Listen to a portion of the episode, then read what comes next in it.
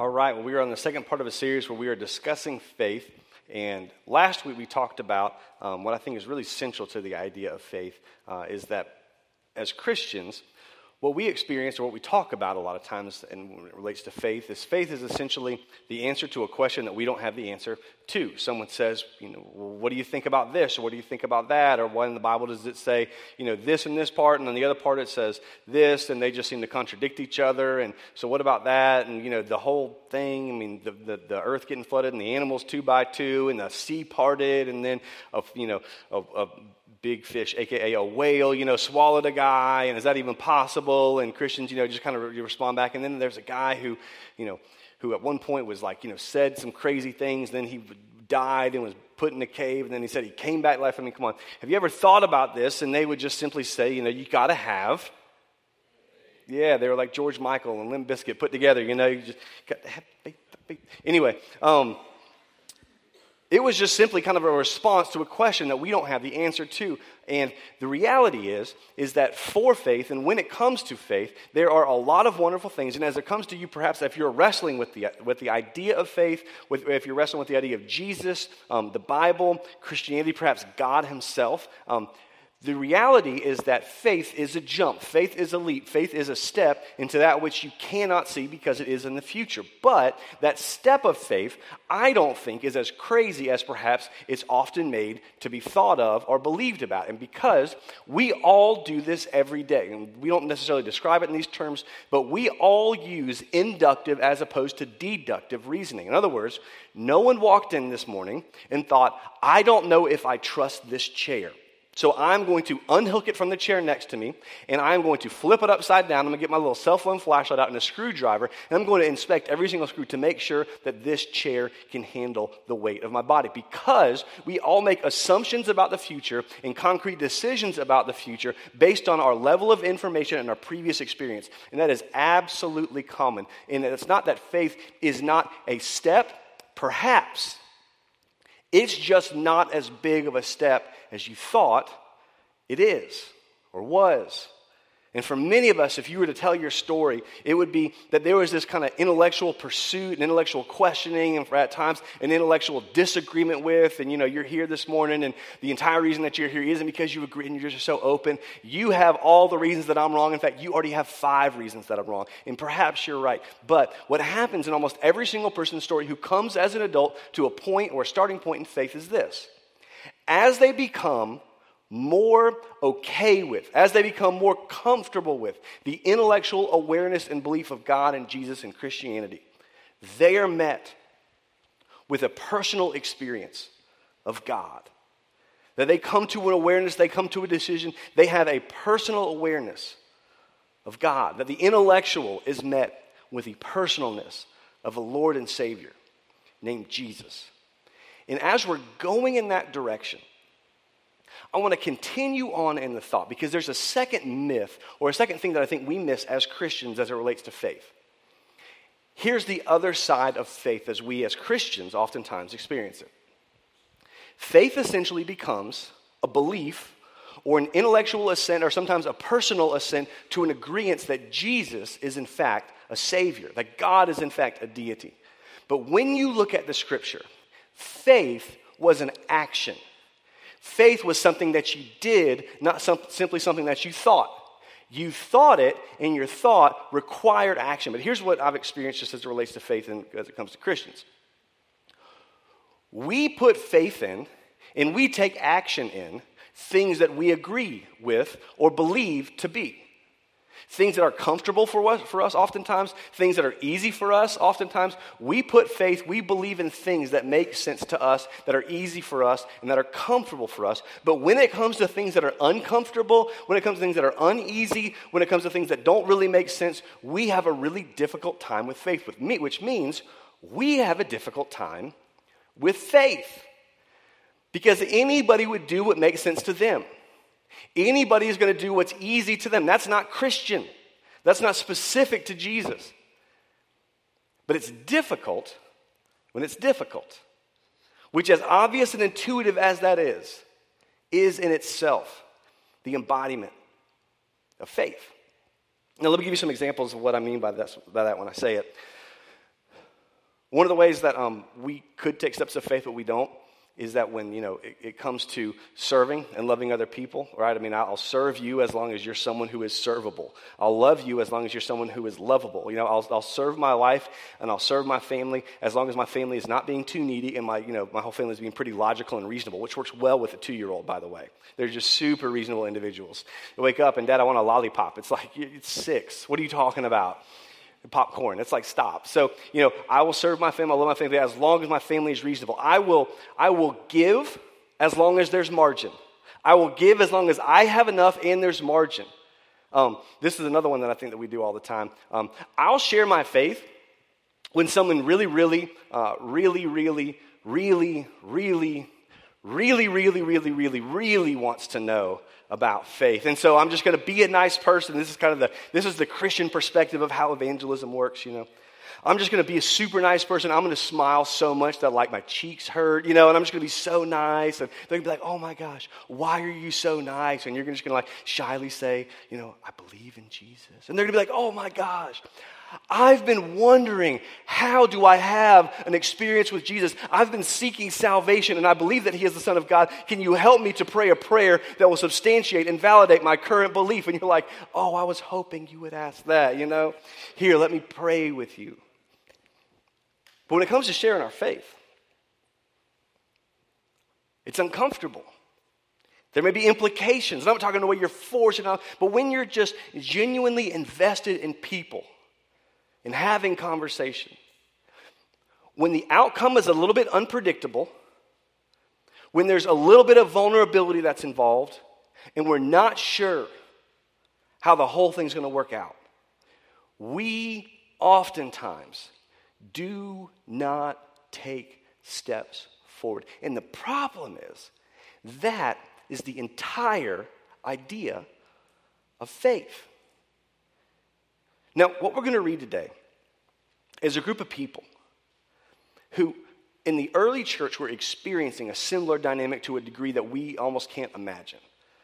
This letter of Hebrews was written somewhere between 64 and 69 AD. This was when the persecution of the church and of Jews and Christians were kind of like a little spinoff of, of, of Judaism.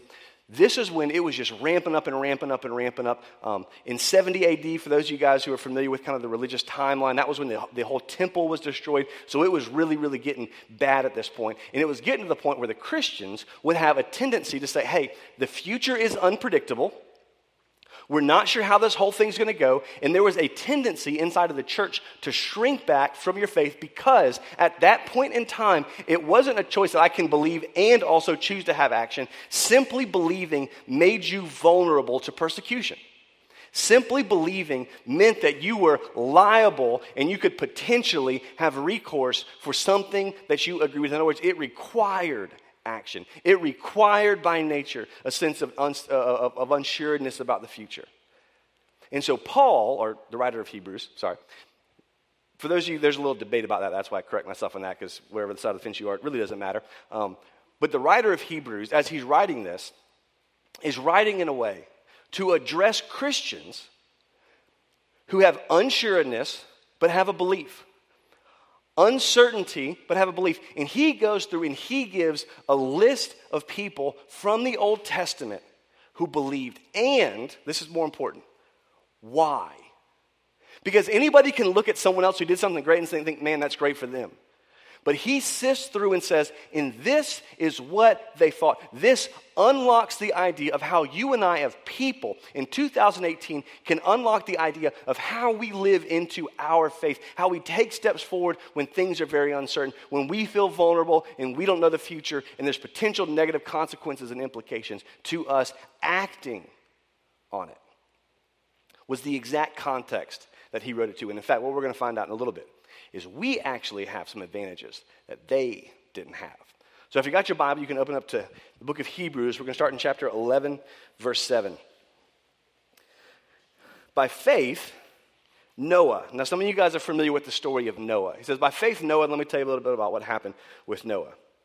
By faith, Noah, being warned by God concerning events as yet unseen, in reverent fear constructed an ark for the saving of his household. Now, You're not familiar with Noah, basically what happened is one day God came and God said, you know, God didn't show up. He just spoke to Noah and said, Noah, um, I am going to send a flood on the entire earth. I'm going to drown the whole world. I want you to build an ark, and you're going to have animals that come and inhabit the ark, and um, you're going to float around for a little while, and then you're going to dry land. We're going to start this whole thing over with. To which the skeptics of us, you know, we say, well, come on, is that even possible? I mean, the animals go two by two on the ark, and we all, you know, learn the Sunday school song. The animals went two by two, and does that mean like two squirrels went in and two like different, you know, white-tailed squirrels and albino squirrels. I mean, what was the different like types of squirrels that were on there? Could it even fit that much? It's so funny because we, we, we're skeptical, but skeptical in the wrong direction. You ever experienced that? Like, okay, we're worrying about animals. God annihilated the earth, okay?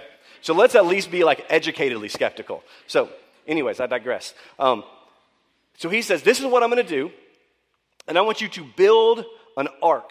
Now, when Noah was building this ark, this wasn't like building an ark right by the sea. Noah like basically starts to construct in his backyard this gigantic ark. And it wasn't that Noah had all of the things of modern, you know, uh, equipment. He didn't have, you know, a, any kind of like a circular saw or uh, he didn't have a drill he didn't have a planer you know noah was just noah and he was sitting there like with his bare hands we don't know if he was chiseling the whole thing or what happened but noah's sitting there and, and what's funny about this is we think okay so he built this like ship like Noah didn't just have a tree fall down in his backyard and carve a canoe out of it. He made a stinking ark. You know how long it took this dude to make an ark? You know how ridiculous he looked when people like Noah, you're building a gigantic ship. This would be like somebody in Atlanta building a ship with no way to get it to the ocean. They're like, What are you doing? It's like, I'm building a ship. Why? Because God's going to kill you. That's the second part of the conversation that's a little bit difficult. Okay, cool, Noah. And now Noah looked ridiculous. Now, wherever you fall on the reality of that story, here is what is so extraordinary about what the text says behind Noah's why, which informs, and at the beginning of this whole thing, basically nutshells and gives the summary for every single person of God who has taken extraordinary steps of faith. It says, So Noah, verse 7. By faith, Noah, being warned by God concerning events as yet unseen, in reverent fear. In other words, Noah had such a direct fear and understanding of God that no matter what the current was, no matter what the backlash was, he knew that there was a God in heaven that deserved much more fear than anything that anybody could say. In fact, the reason Noah built an ark isn't just because Noah was dumb. He didn't just have faith about faith that perhaps this could happen. Noah had a belief about God, and that belief about God drove his action. You see, let me just give you the, the synopsis of this entire sermon. The reason for you and I when we face times of uncertainty, when we face times of certain difficulty, that God has called us to act in ways that don't even make sense to us, you want to know why we hesitate? Essentially, it's because we don't trust God enough. We don't have a reverent fear for, and we don't think about it in those terms because we see everything that's right here. We see everything that's right now. We see the problems. We see the mishaps. We see the things. We have self doubt. Did I really hear that? Did I really think that? Is that really what I should do? He said, no, no. Noah, as ridiculous as this was, was, had such a fear of God, such a reverence. That wasn't like he was terrified. He had such a reverence for God that he decided he was going to build this gigantic ship. And by this, he condemned the world and became an heir of righteousness, that, by the way, comes by faith. Goes into the next person. It says, By faith, Abraham. This is, by the way, a pretty cool outline as it goes through the entire chapter of the chronology of, of some of the Old Testament that gets a little bit unsure to us. By faith, Abraham obeyed when he was called to go out to a place that he was to receive as an inheritance, and he went out not knowing where he was going. Now, here's what's interesting about Abraham, if you're not familiar with this story. Abraham's a guy who was pretty set up. He had, you know, some family, and he had some livestock, and he had some land, and he had a house, and he had all this stuff. Had a wife at the time. Would continue to have a wife, you know, but that was probably debatable at some points in time. As Noah would go, or not Noah, Abraham would go out, and God said, Abraham, I am going to give you an inheritance, and your inheritance, you're going to, you're going to inherit a land that is so vast, you're going to inherit a land that you won't even believe is going to be flowing with milk and honey. And Abraham, I want you to know that through your descendants, I am going to create a family that's going to become a nation that is going to outnumber the stars in the sky. And by the way, through you and through your lineage, I am going to birth through your seed a Messiah, the Savior, is going to come. But first, Abraham, here's what I want you to do. You got a lot of stuff that's comfortable. You got a lot of stuff that's easy. That makes sense. And so I want you to get your wife, and in fact, I want you to get some of your family and I want you to just leave. And I want you to go, and you don't know where you're going. And here's what would continue to happen, in fact, in verse 9. He says, By faith, he went to live in the land of promise, as in a foreign land. Now, that, as in a foreign land, what the, the actual Hebrew word for that means is as a resident alien. In other words, as Abraham would go into this land, Abraham, it was as if Abraham was a total stranger in this land. He didn't look like everybody, he didn't talk like everybody, he didn't act like everybody. He was in the promised land of God, but felt totally out of place. Living in tents with Isaac and Jacob, heirs with him of the same promise. Now, we read the Bible like it's in a vacuum, but I want any, any, any, especially guy, if you're married in here, to say, hey, babe, I love you. I was at church this morning, God spoke to me. And he spoke to me that, that we're supposed to go live in a land. Um, well, we're kind of supposed to go live in a land. We want to leave our house and we're going to go um, live in a tent for the rest of our life, okay? But here's the good news it'll be with our in laws, you know? Now, we question whether we have to go to Thanksgiving with our in laws. We, you know, it's like Christmas, like, oh, do I got to? How much time? Now, of course, not my in laws. My in laws are the most wonderful in laws, especially if they're listening online. You know, that, you know, but he's saying, you know, I want you to imagine him saying, you know, someone saying this to you and saying, hey, and we're going to go and we're going to live in a land in tents for the rest of our life. Aren't you excited? Now, I don't know about your wife. My wife would be like, yes, I love you. I will follow you to the ends of the earth. No. He'd be like, wait, you, you, you talking about with our crazy, you talking about with Isaac? And, and, Jacob, like, I don't know if you know about Isaac and Jacob, but like Jacob's name by like definition is like the swindler, the deceiver. So we're going to go live in a tent with the deceiver our whole life. Cool. That's like living with Satan on purpose. You know, why in the world will we do that? And here's what it says next. By faith, he went to live in the land of promises in a foreign land, living in tents with Isaac and Jacob, heirs of that same promise. For he was looking forward to the city that has foundations, whose designer and builder is God. Now, you can't miss this. They didn't simply do this because they had nothing better to do. They didn't simply do this because the future was so sure. They didn't simply do this because it was so comfortable. The reason men and women of faith took extraordinary measures of faith is because they realized this current condition, this current life is not my home, that there is an eternity that I will be with God. There is a city that will be heaven that I will dwell in with God. And that makes so much bigger of an impact. That is so much longer, that has so much more gravity. That, that yes, I might be uncomfortable in the temporal, but I will absolutely be with God in the eternal. And it is not that in my obedience now I earn my way to the eternal, but I believe so much in God that I live for the eternal. He says, man, he looked forward to the city. He looked forward. When we talk about like God and we talk about heaven, sometimes it's like this wishes, hopes, and dreams. He says, no, no, no. He had that as present in the, in, in, the, in the front of the idea, in the front of his mind, that I am not of this earth, that my residency is somewhere else. And so I look forward to the city that's built and designed and inhabited, where I will dwell with God Himself. Continues on.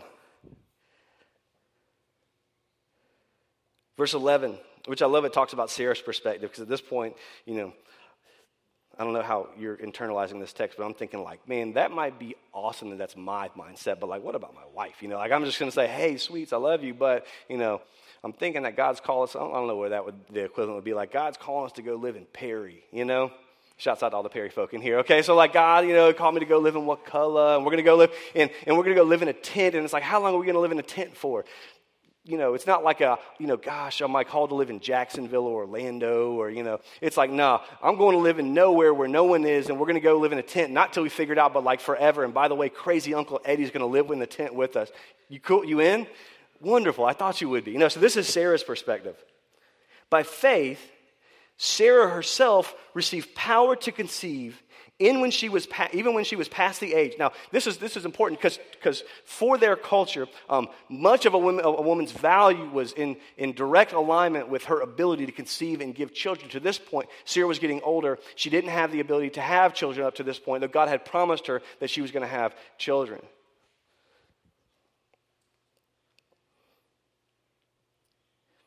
That by faith, Sarah received power to conceive even when she was past the age, which is a nice way to put it. She was a little bit older. Since, this is the why, she considered him faithful who had promised. In other words, God, this doesn't make sense. I understand this doesn't make sense. God, we're going to a strange land and we're living with crazy Uncle Eddie in this tent, and I don't know how that's going to work out. But, God, you're faithful. And so I believe not in the way that this all makes sense to me. Not in the, I can put two and two and get four out of this equation. But God, you have promised this, and I have determined that, God, you are faithful. And if, God, I have determined you are faithful, then I have to live in faith because my faith is just simply an embodiment of my decision that God is faithful, that God is eternal, that I will spend, that what's temporary does not ultimately matter. It is a temporal thing compared to the eternal. And, God, you are faithful. And so if you have called me to this, I will live in to that. Continues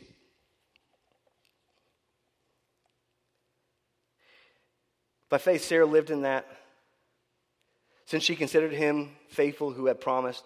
Therefore, from one man, in him as good as dead. Now, that's how you know when you're old. When the Bible's like, that dude was as good as dead.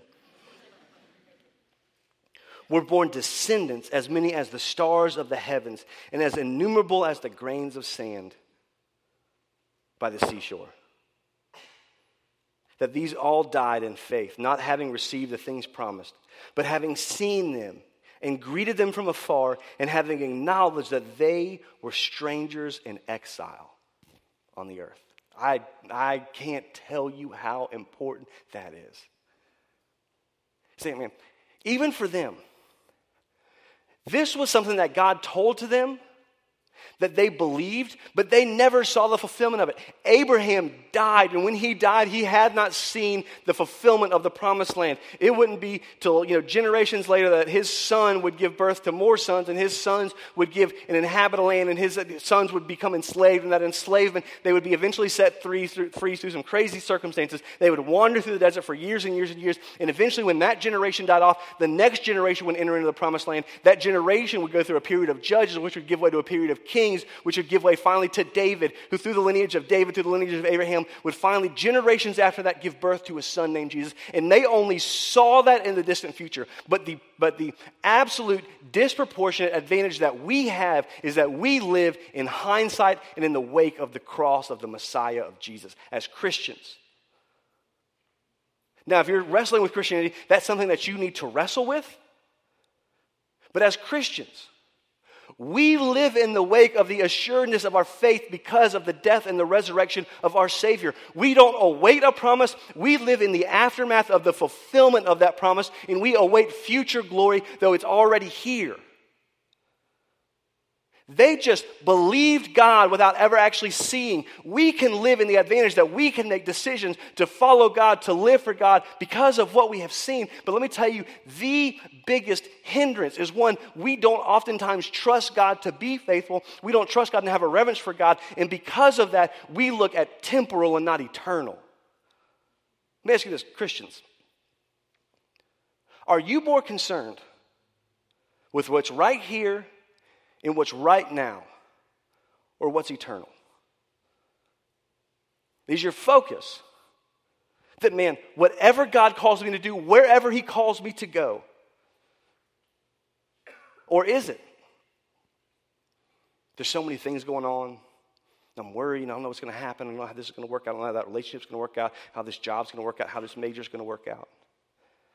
Here, here, here, here, here, now, now, now, now, now. As Christian, come on. Is this your focus? Because these people, these men and women of faith, had the focus like this I'm, I am a resident alien. This is not my eternal home. He continues on in this point talking about this idea. They acknowledged, verse 13, that they were strangers and exile on the earth. For people who speak thus make it clear that they, have seeking, that they are seeking a homeland.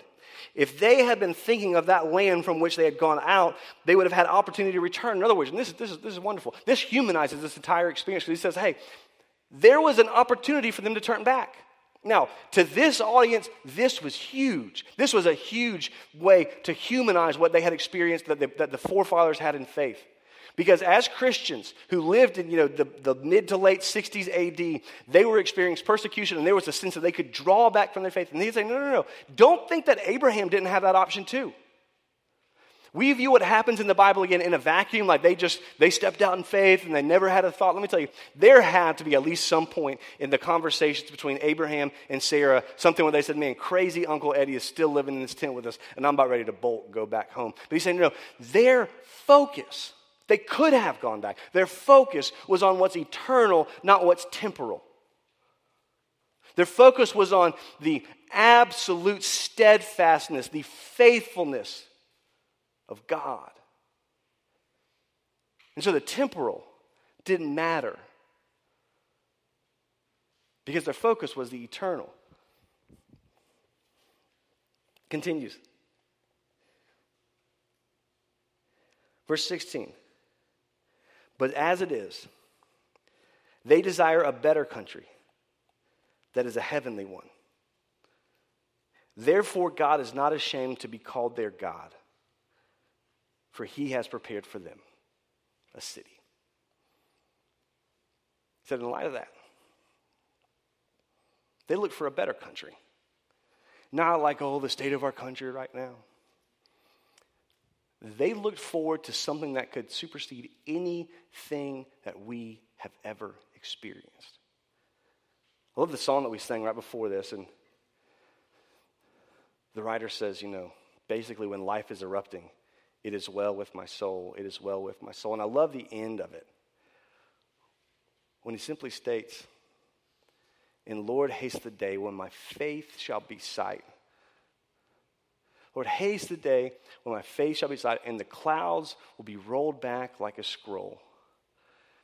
The trumps will resound, and the Lord shall descend. And when we think about that, sometimes we're like, whoa, that's weird. That's. No, they thought about, they thought, I cannot wait to see God, that I'm going through what I'm going through right now, but it is because I am focused on the eternal. And we love to, by the way, believe the positive promises of God, but not read the entire Bible. We love to think Romans 8:28 for God works all things for the good of those who love him and are called according to his purpose. But we don't want to go to verse 29 when it says that so that we can in essence become more like Jesus. That we would be made into the likeness of Christ. In other words, God works for my good so that I can be more like Jesus, who, by the way, was crucified on the cross. God's saying, man, I want you to be more like him. Not in like the self and harming, sadistic way, but in this reality that Jesus did not live on planet Earth with the entire thought that I'm just going to live for here now. He knew he was headed to the cross. He knew the cross waited. But here's what he also knew that this temporal suffering does not compare to the eternal glory. And I have such love for the people around me that I'm going to go to the cross God, fully God, fully man in a body, and he would see our sinfulness, die on the cross because God in his holiness cannot have unholiness in his presence. And God would send his son to die for us so that we could be made right with him. Philippians would say that for the joy set before him, he endured the cross. Not because he was looking forward to it, but because his eyes weren't on it. For the joy set before him, for the salvation, for the eternity with God, for the salvation of the world, he endured the cross. And we as Christians have the opportunity oftentimes to step out in faith to do what God has called us to do. But when we are unsure, we do not want to endure because we aren't sure of the faithfulness of God and our minds are on the temporal, not the eternal. I love how he it doesn't really wrap it up. This is how we're going to end it in verse 17 as he takes this next little small step of Abraham. And he says, By faith, Abraham, when he was tested, offered up Isaac. And he who had received the promises wanted the act of offering up his only son. Let me tell you why that's important. Because Abraham had such a focus on God, such a belief in God, such a belief on the eternal of God, that he believed so much in the promises of God. That one day God said, Abraham, you finally had a son, the son that, you know, you're old as dirt and, you know, you might as well not be alive, but here you are. And so you have a son, his name's Isaac. And here's what I want you to do with Isaac I want you to take him and I want you to kill him which would be a, a, weird experience because you've got a dad who's really old and the son who's not as old. And the son asks the dad, Dad, where are we going to get the offering from? And he's like, I guess God's going to provide it. You know, then he starts tying his son. And this is, this is crazy. This makes you should read the Bible. It's, it's wild. He gets his knife out and is at the point where he has his knife drawn, raised up, about to kill his only son, to which we would say, why in the world would God call something? That's just like, that's, that's not like, okay, that's reasonable faith. That's kind of like taking a step in faith. That's just outrageous, could never happen, could never have it. I mean, what kind of a God would ask a person to kill their son? And the crazy thing is for us, though God said to Abraham, stop we live in the wake of a God who did not stop when it came to his son. We live in the wake, we live in the shadow of a God who would never call us to sacrifice more than he would be willing to sacrifice himself. To Abraham, who he would say, No, I would not call you to give and to kill your own son. Here's this ram that's stuck in the bushes. Why don't you go? Why don't you sacrifice it instead? He would get his own son, Jesus Christ, in the flesh and have him brutally murdered, not just because why not, but for the salvation of the world. And we live with the assurance of that.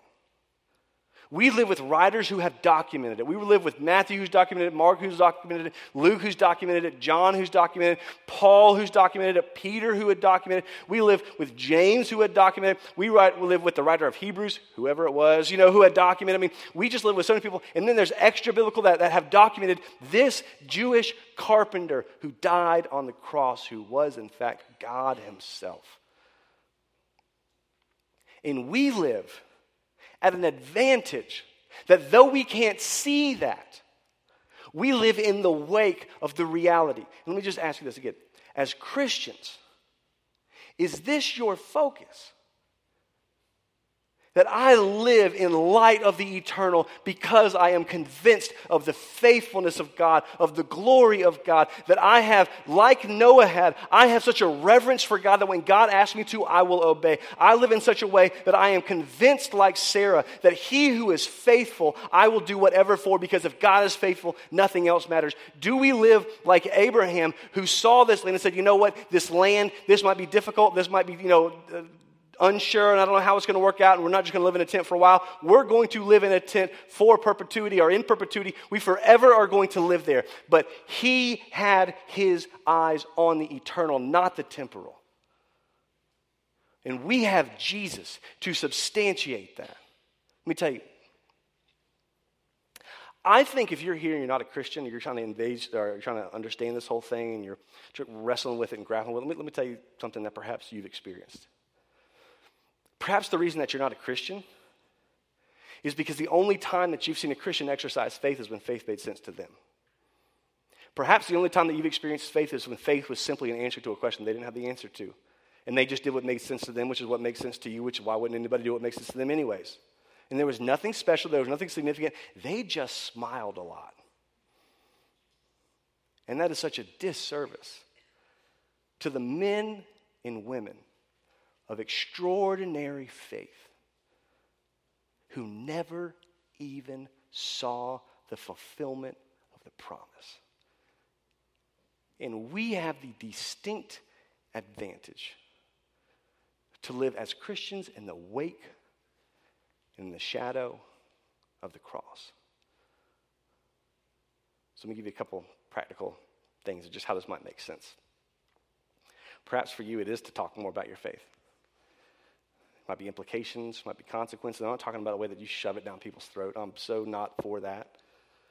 But a way that you genuinely create relationships, talk about stuff, talk about God, ask questions. Perhaps you know that God's called you to do something that doesn't really make sense to you, doesn't really make sense to the people around you, but you know definitively that God has placed that call on your life and on your heart. And you know that God has called you to step out in faith.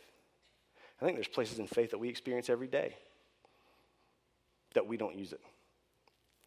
You're busy, and you don't think you have time to spend with God every day, to spend time in His Word, spend time in prayer. Perhaps you don't have time to join in community with other people. Perhaps you don't have time to serve. Perhaps you do. Perhaps your focus is on what's right here and what's screaming in your face as opposed to what's eternal. I think one of the greatest opportunities that we have to exercise faith. Let me just tell this. As someone who is very, very part time as a, uh, as a pastor, who gets, I have a job that is totally outside of this, and many of you know the meat company and some crazy things that have happened recently. But Let me just tell you. I think one of the greatest opportunities that we have as Christians that we do not take is to give. The average Christian gives about a half a percent more than the person who doesn't believe in Jesus. Why? Because everything's focused on right here, right now. I got bills, I got needs, I got things. And I don't make that much, so I don't have to. That's so ridiculous. That was never the point, anyways. It was us that freely and saw, man, I have the opportunity to realize that what I get, that what I receive is not totally for my consumption, but I can give it back to the furtherance of the kingdom of God. That I get to participate in God's redemptive work, and that I actually get to give that because God, especially in America, has so richly blessed me. If you ever have and own a car, you are better off than 92% of the entire world. They would look at you and be jealous. We have opportunities to act in faith every day when it doesn't make a ton of sense, when, when everything doesn't add up. But the reason they acted in faith wasn't just because they were born with some intrinsic nature of faith. They were convinced of the glory and the goodness and the faithfulness of God. And their belief in God drove a willingness to do nothing on planet Earth for the temporal. They'd fall sometimes, sure. They'd make mistakes sometimes. But their life was bent for the eternal. And if you're a Christian, let me tell you what my prayer is that we would live our lives. That God would create such a dynamic community of faith that it would just totally. Let me tell you one of my, one of my dreams for our church. I hope and I pray that 10 years from now, our city thinks about, when, when everybody thinks about church, they think about church in, in a particular way. I hope people think differently about church because of this church, and not because there's something extraordinary about us, but because of the faith of the men and the women of individuals who acted for the eternal, not the temporal. Temporal fundamentally changes the way people view Christianity, changes the way they view church, and perhaps makes them more open to our Lord and Savior, Jesus. So I hope and I pray that God turns us into that group of people. Let's pray together. Heavenly Father, God, would you help us to have belief, faith in you, in your goodness, in your greatness, in your glory? Would you help us to have a reverence, a fear, a deep abiding of the glory of you, our Savior. and as we determine, as we have just convinced that God, you gave your Son to us on planet Earth in the person of Jesus Christ, that you are so extraordinarily faithful, we will do whatever you call us to do, whenever you call us to do it. Whether it makes sense to us, whether it doesn't make sense to us, God, that we will be faithful because you are faithful. We will give to you because you gave more than you would ever ask any of us to give when you gave your Son. So we will gladly give you our entire lives back. As we determine not to live for this life, the temporal, but the eternal, of a God who is loving and faithful. Would you turn us into a community of individuals who embody that? And as we do, would you just fundamentally change the way the city and the world around us views you and views your church. And it's in Jesus' name that we pray. Amen.